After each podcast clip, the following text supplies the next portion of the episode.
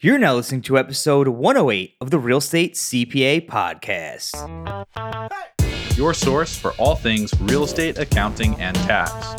Here we reveal our secrets that can save you thousands in taxes, streamline your accounting process, and help grow your business. Stay tuned to hear insightful interviews with industry experts, successful real estate investors, and current clients on what strategies they use to grow their business and how they steer clear of Uncle Sam.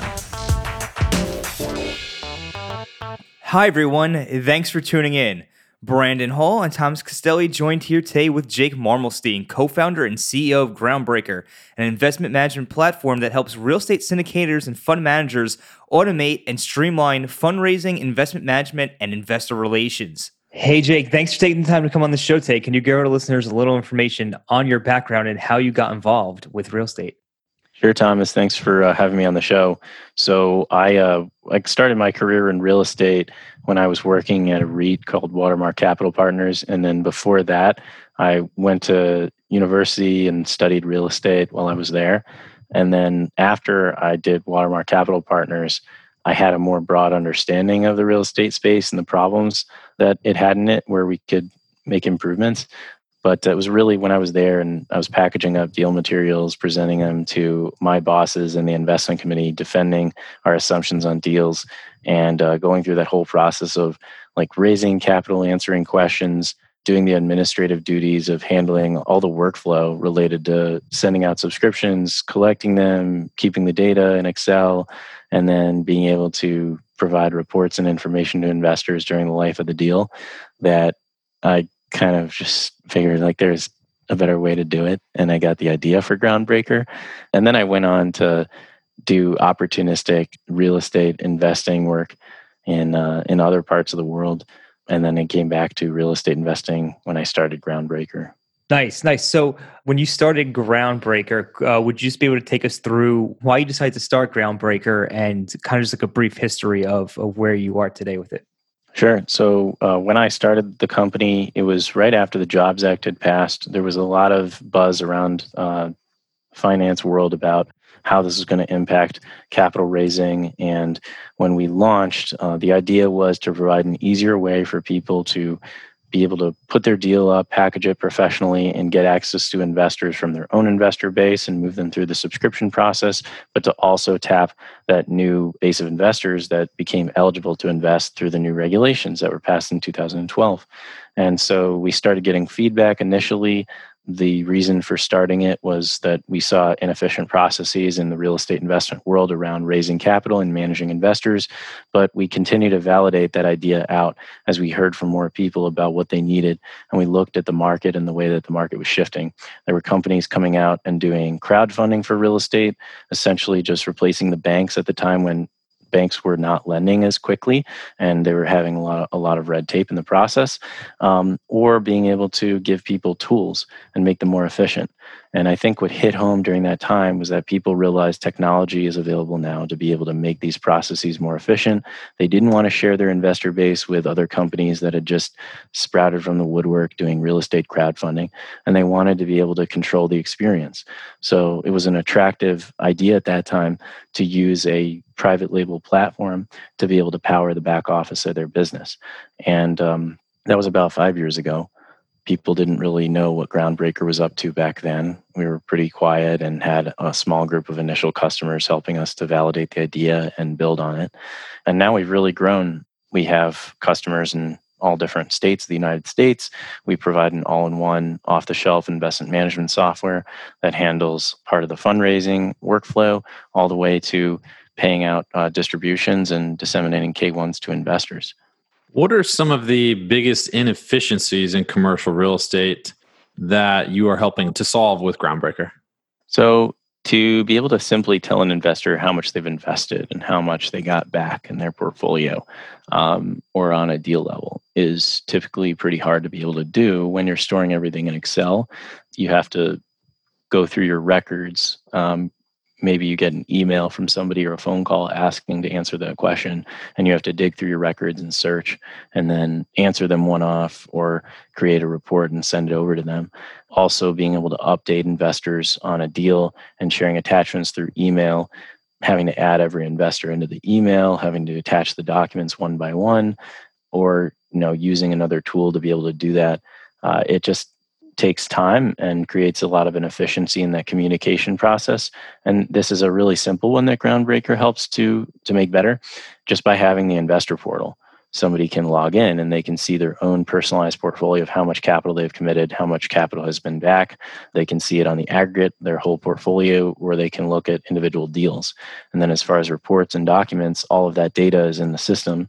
So when they log in, they can get access to whatever reports you sent them. And you can use Groundbreaker as a GP to email investors out those documents with just in a few clicks because you already have all the data in the platform it makes it easy to send those mass communications out. Um, separately, when it comes to distribution payments, this is something that we see a lot of lift in when people uh, come over to Groundbreaker. Usually, they've previously been sending payments out with check or they're using um, ACH in their bank. But every time they have to send out payments, uh, if they're doing checks, they have to track the status of the checks. They might have to do stop payments uh, the investor might have not updated their address. So there's all these like situations where that can go wrong and uh, cause more work. And then when they're doing ACH distributions, uh, they have to enter the values in manually every single time for what they're going to pay their investors and log into their bank. And uh, it just you know takes time to have to do that on every single deal. If you're doing distributions monthly or quarterly, every time you do that, you're spending a little bit more time, and it's eating away at your efficiency. And in Groundbreaker, uh, we can based on putting a, a, an amount in for your distribution, you can calculate that uh, distribution and uh, send out exactly what each investor is supposed to receive. And you can post it to their dashboard immediately when you send it out. And then you can also actually transfer the funds through ACH using our system. So you just reduce that workflow from a couple of hours every month or quarter to a few minutes and a few clicks. So there's some concerns around operating agreements when a syndication is being formed and, and making sure that they're created and they're sound from a both a legal and tax perspective. Uh, how can this process be simplified or automated using using Groundbreaker? Well, are you specifically talking about like the process of packaging up the materials or being able to get them out to the right people? I suppose both. So both aspects, being able to package them up and then also disseminate them to the proper proper channel. Okay. Yeah. So on packaging them together, we do provide a easy template for uh, folks to go in, create their offering, fill out all the information you would expect to see in an offering memorandum. And there's there's template fields that you can drag and drop down to populate that offering and make it look nice and professionally formatted from within the portal. And then investors can then log in, they can see it, download any docs, and if they want to be able to subscribe, they click a button and they go through the investor accreditation and they can see the subscription agreement and sign it along with whatever operating agreement um, and other agreements you need to be you need to have signed. So they it automates that process of getting access to the information because it's always online and available to folks that have access. So the friction gets cut out there. And then as far as packaging them up, I think it makes it a lot easier to have a template that you can use uh, so that it turns out the same quality every single time. You're not having to reformat stuff. But uh, as far as getting the documentation actually built in an operating agreement or a PPM, we don't do any of the legal work related to that. Companies have to kind of come prepared with whatever material they're going to use, and then they can use Groundbreaker to store that data and then disseminate it to the right investors. Makes sense. Makes sense. Another another big one is K1 reporting. Um, big pain point of limited partners. You know, they want to file their tax return by 415. Oftentimes, K1s come in late from the CPAs who are preparing their their returns. Not here at the real estate CPA, but other CPAs definitely have that issue. How does uh, Groundbreaker help reduce that pain point for limited partners? Well, first off, in referring more business to you guys, because I think a lot of my clients have that problem. Uh, the other thing is uh, we make the dissemination a lot easier. We don't produce K1s. We're not going to take on the liability of doing that. We'll leave it up to the professionals like you to do that work. But as far as getting them out, once you have the K1s ready, you can drag and drop them, and the portal helps to figure out uh, who they go to and um, get them securely into the right place and notify the investors so they can log in and download it you know the traditional way of doing it is fraught with all kinds of just hoops that you have to jump through to make sure that it's secure. And um, we just make that solution a lot easier by having it behind a password protected portal with two factor authentication for the investor so they know that their data is secure. And then just for the sponsor to be able to easily drag and drop the files. And if the investor has questions, what do they do? I guess um, they would, yeah, pick up the phone or send an email. There's no in-app chat or anything like that uh, that we offer that goes directly to the sponsor. So, since you've been running Groundbreaker, right, you, you get to talk to a lot of general partners and a lot of these syndicates. What have you kind of found is a commonality for those that succeed and maybe those that fail? Like, are there are there a couple things that you kind of see on your end that you say, oh, if you're going to do it this way, then you might not see the success that you otherwise would if you did it another way? Well, I think that one of the main things is just getting to like getting in there and doing something. Uh, a lot of people get hung up on figuring things out the right way um, with too many costs to start up and too many processes to start up, and they try to aim for perfection. Um, of course, I think that there's like ways to get started and also make it simple. Like make your structure for your payout for your investors simple. Make sure that they can understand very clearly how much they're going to get on the deal and don't try to over optimize for complexity and upside with the first deal. Just get a deal done, keep your costs low if you can, then you'll get the experience and be able to iterate. Uh, but um, I think where people like get lost is trying to be perfect and then costs get uh, out of hand and they end up never really doing a deal. Do you have an example of uh, you said like an easy keep it really simple at the beginning in terms of payout. Do you have an example of what a simple payout structure might look like? Yeah, it depends on the riskiness of the deal, but if you can go with like an 8% pref and then have a split above that, that would be pretty good or you push the pref a little bit higher to like a 10% and then you have a split after that that's maybe a more simple way of handling it or you can just go with uh, with a typical pref and you know that's it you know you have a higher pref maybe a, a 15% pref or something and then you uh, get the rest of the profit afterward uh, also keeping your fees low is something that I think a lot more investors are interested in investing with when you know you tie in your financial results to theirs. Would you have to feel pretty confident in your ability to run the deal with a higher pref? Like if you if you offer a fifteen percent pref, would you have to feel pretty darn good that you can come in and execute? So would that be like a first deal thing, or would that be something that you would uh, look at after a couple deals under your belt? Yeah, I think it really just depends on the deal. I'd say everybody who's doing syndication should try to do a deal on their own individually before they start to syndicate, because then you will know how successful you are at executing. You're going to be doing things for the second or third time rather than the first time, and it'll give you more certainty. So it just really has to depend on that level of preparation and experience before you get to the deal. But I don't know if I would go and first right out of the gate if I'm doing my first real estate investment ever to go for that high of a pref. Yeah, yeah, yeah. I mean, from an investor perspective, you're right. It's very simple when you integrate a pref into the overall payout, or if you just have a pref, it doesn't get more simple than that. Uh, but I can definitely see from the other side of the coin, being the deal sponsor, I would want to make really darn sure that I could hit those prefs. And if it's my first deal, I don't know, uh, that would be that'd be risky. Maybe you crush it, maybe you don't. Uh, let's talk about: Have you seen syndicates fail? maybe fails the wrong word, maybe be less successful than others. And if you have, what about a deal sponsor or the way that they run their deal uh, might make them miss their targets?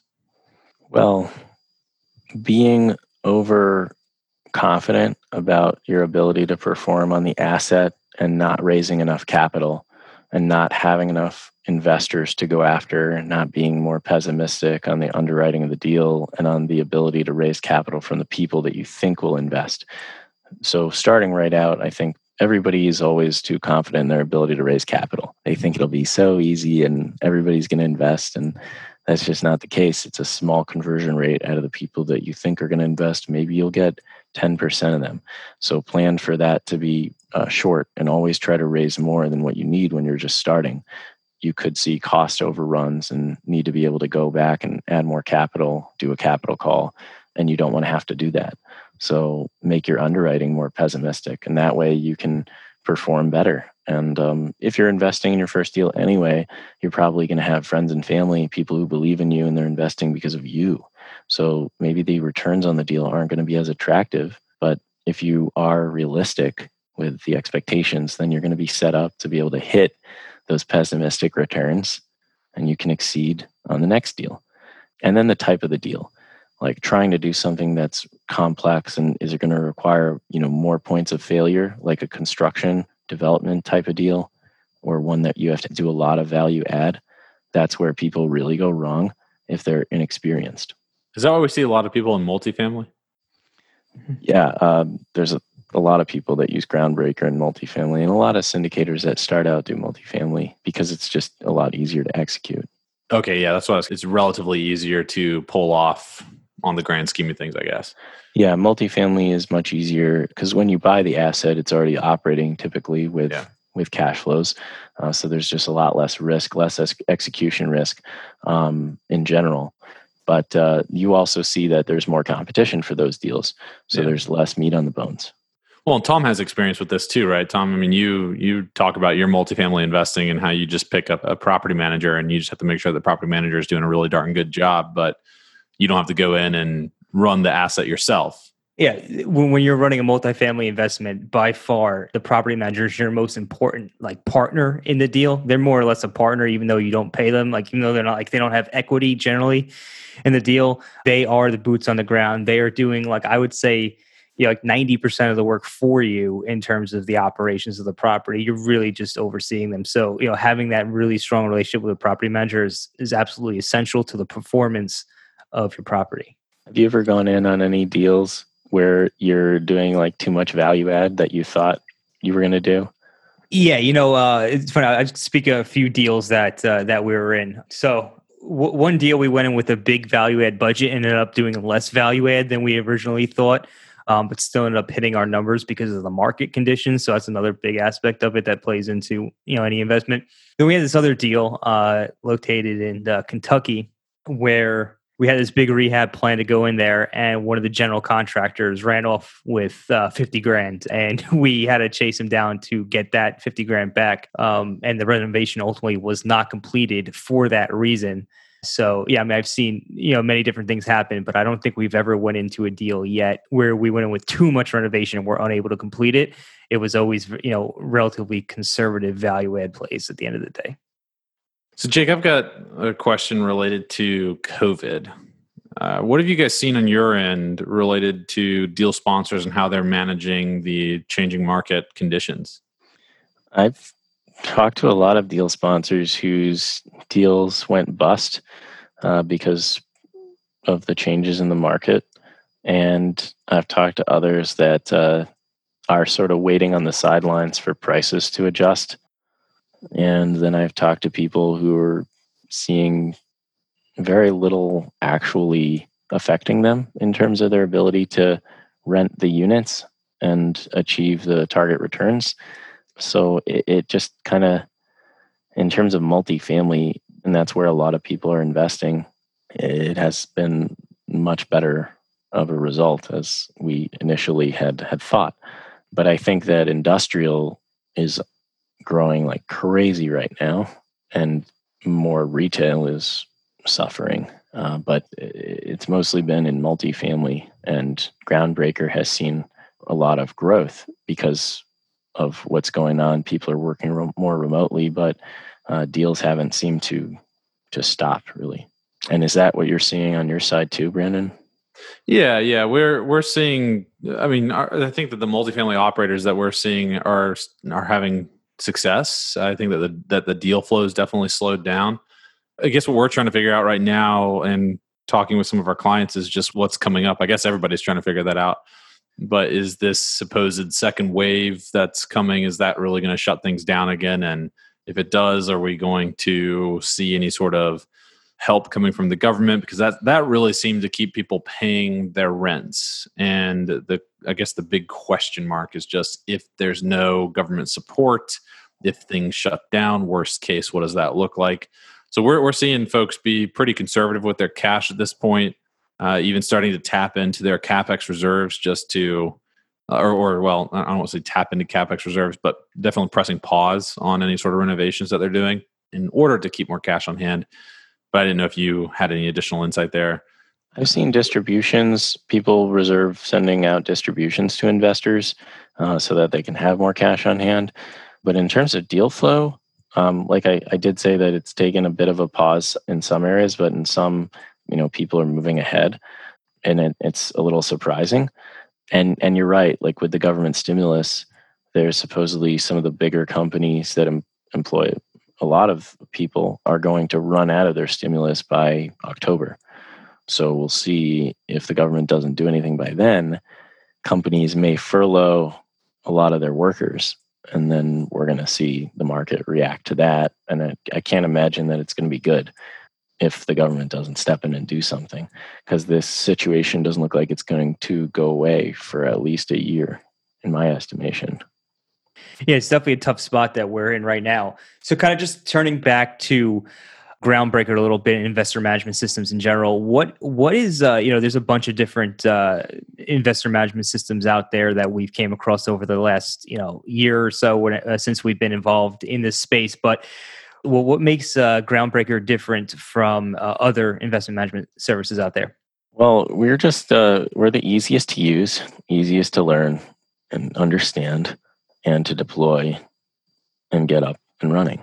Um, our software is very intuitive in its design and it has a lot of robust functionality, but it's done so in a way where it uh, is delivered in workflows. So you can pretty much figure out how to use it, and it's uh, it's got a professional look to it as well. So I think that that helps us to stand out. People want to use a software that they like looking at, um, that's going to be easy to understand, and um, we also offer this ability to transfer funds electronically, um, which I think makes things so much easier when you don't need to go outside of the system to send funds to an investment or receive funds back in, in a payout for a distribution. Talk about some of the reporting capabilities. Uh, I mean, I've, I've seen the Groundbreaker site and I, I've seen that it's got some nice data visualization to it which might be something that like investors enjoy looking at. Does it help syndicators, uh, syndicates or or fund sponsors? Does it help them report to investors in a cleaner fashion? Is that the right way to ask that? Yeah, uh, it does help to add more efficiency into the reporting process, and it makes those reports look professional. But um, currently, in terms of the the capability, we're adding some some more functionality to generate PDF reports. We don't do that yet. All the reports are contained in the software. So as an investor, you have to log in and you can see an aggregate across your portfolio of how much capital you've invested, gotten back in distributions, your return on equity multiple. Uh, you can see a couple other things when you look at the individual investments like ownership uh, percentage, the date you invested, and descriptions of each distribution organized in your dashboard and uh, you can look at account specific reporting as well. Um, in the future, we're going to be adding the ability to auto generate capital account balances for each investor and um, also reporting on other metrics that people like to show in the portal and also on reports coming soon towards the end of this year, early next. Makes sense. And uh, shifting gears just a little bit, I know before we had the start of this episode, you were talking about some of the tax strategies you were actually using at Groundbreaker, which are pretty unique and something we actually have not touched on yet on the Real Estate CPA podcast. Uh, would you just be able to walk us through what tax strategies you're using at Groundbreaker and how they're benefiting you and the company? Yeah, sure. Happy to talk about this one. It's very exciting for us. Um, we stumbled on it actually, and a few people are talking about it probably because it recently changed in like 2014 or 2015. There's this research and development tax credit uh, for businesses who are you know developing something uh, something unique, a product um, or a service, and you can apply the funds that you've spent on your research and development for this tax credit and then a certain percentage of those funds are derived and you are able to reduce the taxes you're paying to the government for social security taxes uh, that's 6.2% uh, that goes out of every payroll.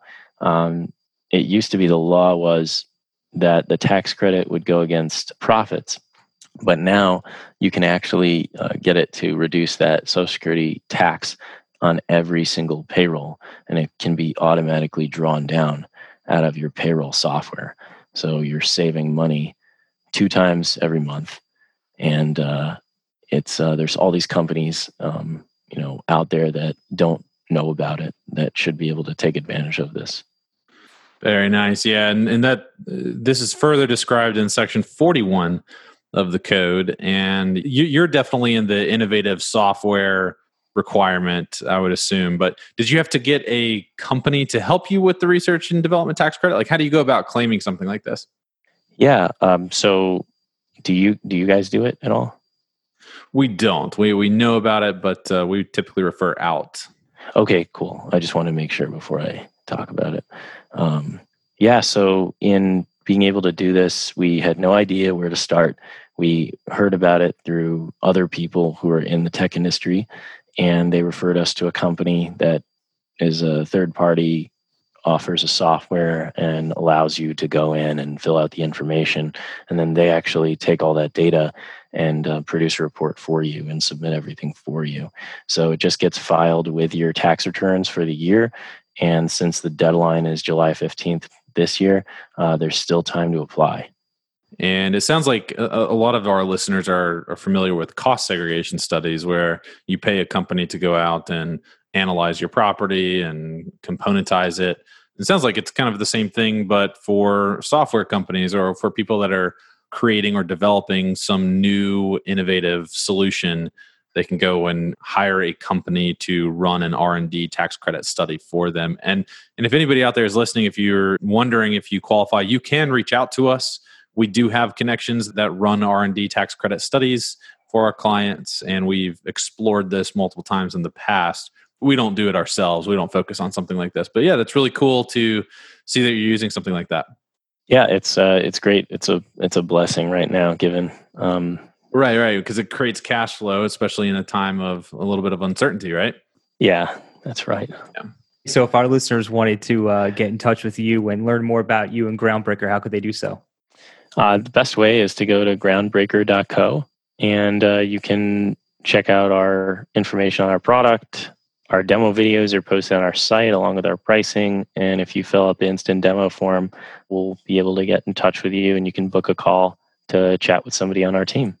Awesome. Well, I want to thank you so much for taking the time to come on the podcast today and speak about Groundbreaker and the R&D tax credit. I was looking forward to putting this out there. Yeah, thank you guys so much for having me on the show. It was a pleasure. Thanks for listening to today's show. If you enjoyed the show, please find us on iTunes and leave us a review. You can also email us at contact at therealestatecpa.com with any feedback or topic suggestions. We are always taking on new clients, and with the new tax laws in play, you really don't want to navigate this alone. Let us help you save money on taxes with your accounting and CFO needs. To become a client, navigate to our client page at therealestatecpa.com and fill out a web form with as much detail about your situation as possible. Thanks so much for listening. Have a great rest of your week.